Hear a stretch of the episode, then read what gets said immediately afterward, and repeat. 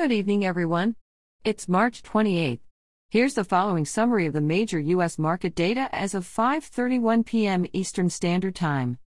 The S&P 500 gained 1.66% and closed at 3,975. The Dow Jones gained 1.39% and closed at 33,073. And the Nasdaq gained 1.24% and closed at 13,139.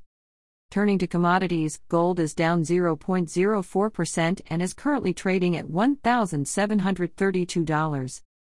Oil is down 0.41% and is currently trading at $60.72. And crypto Bitcoin is down 1.39% and is currently trading at $55,210. On the currency markets, the euro is down 0.21% and is currently trading at $1.1797.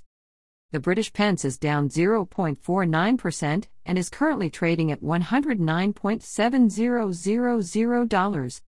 And finally, the Japanese yen is up 0.59% and is currently trading at 55,210 yen and 38 sen. I'll be back this time tomorrow with another update. This podcast was produced using AutoGen podcast technology from Classic Studios.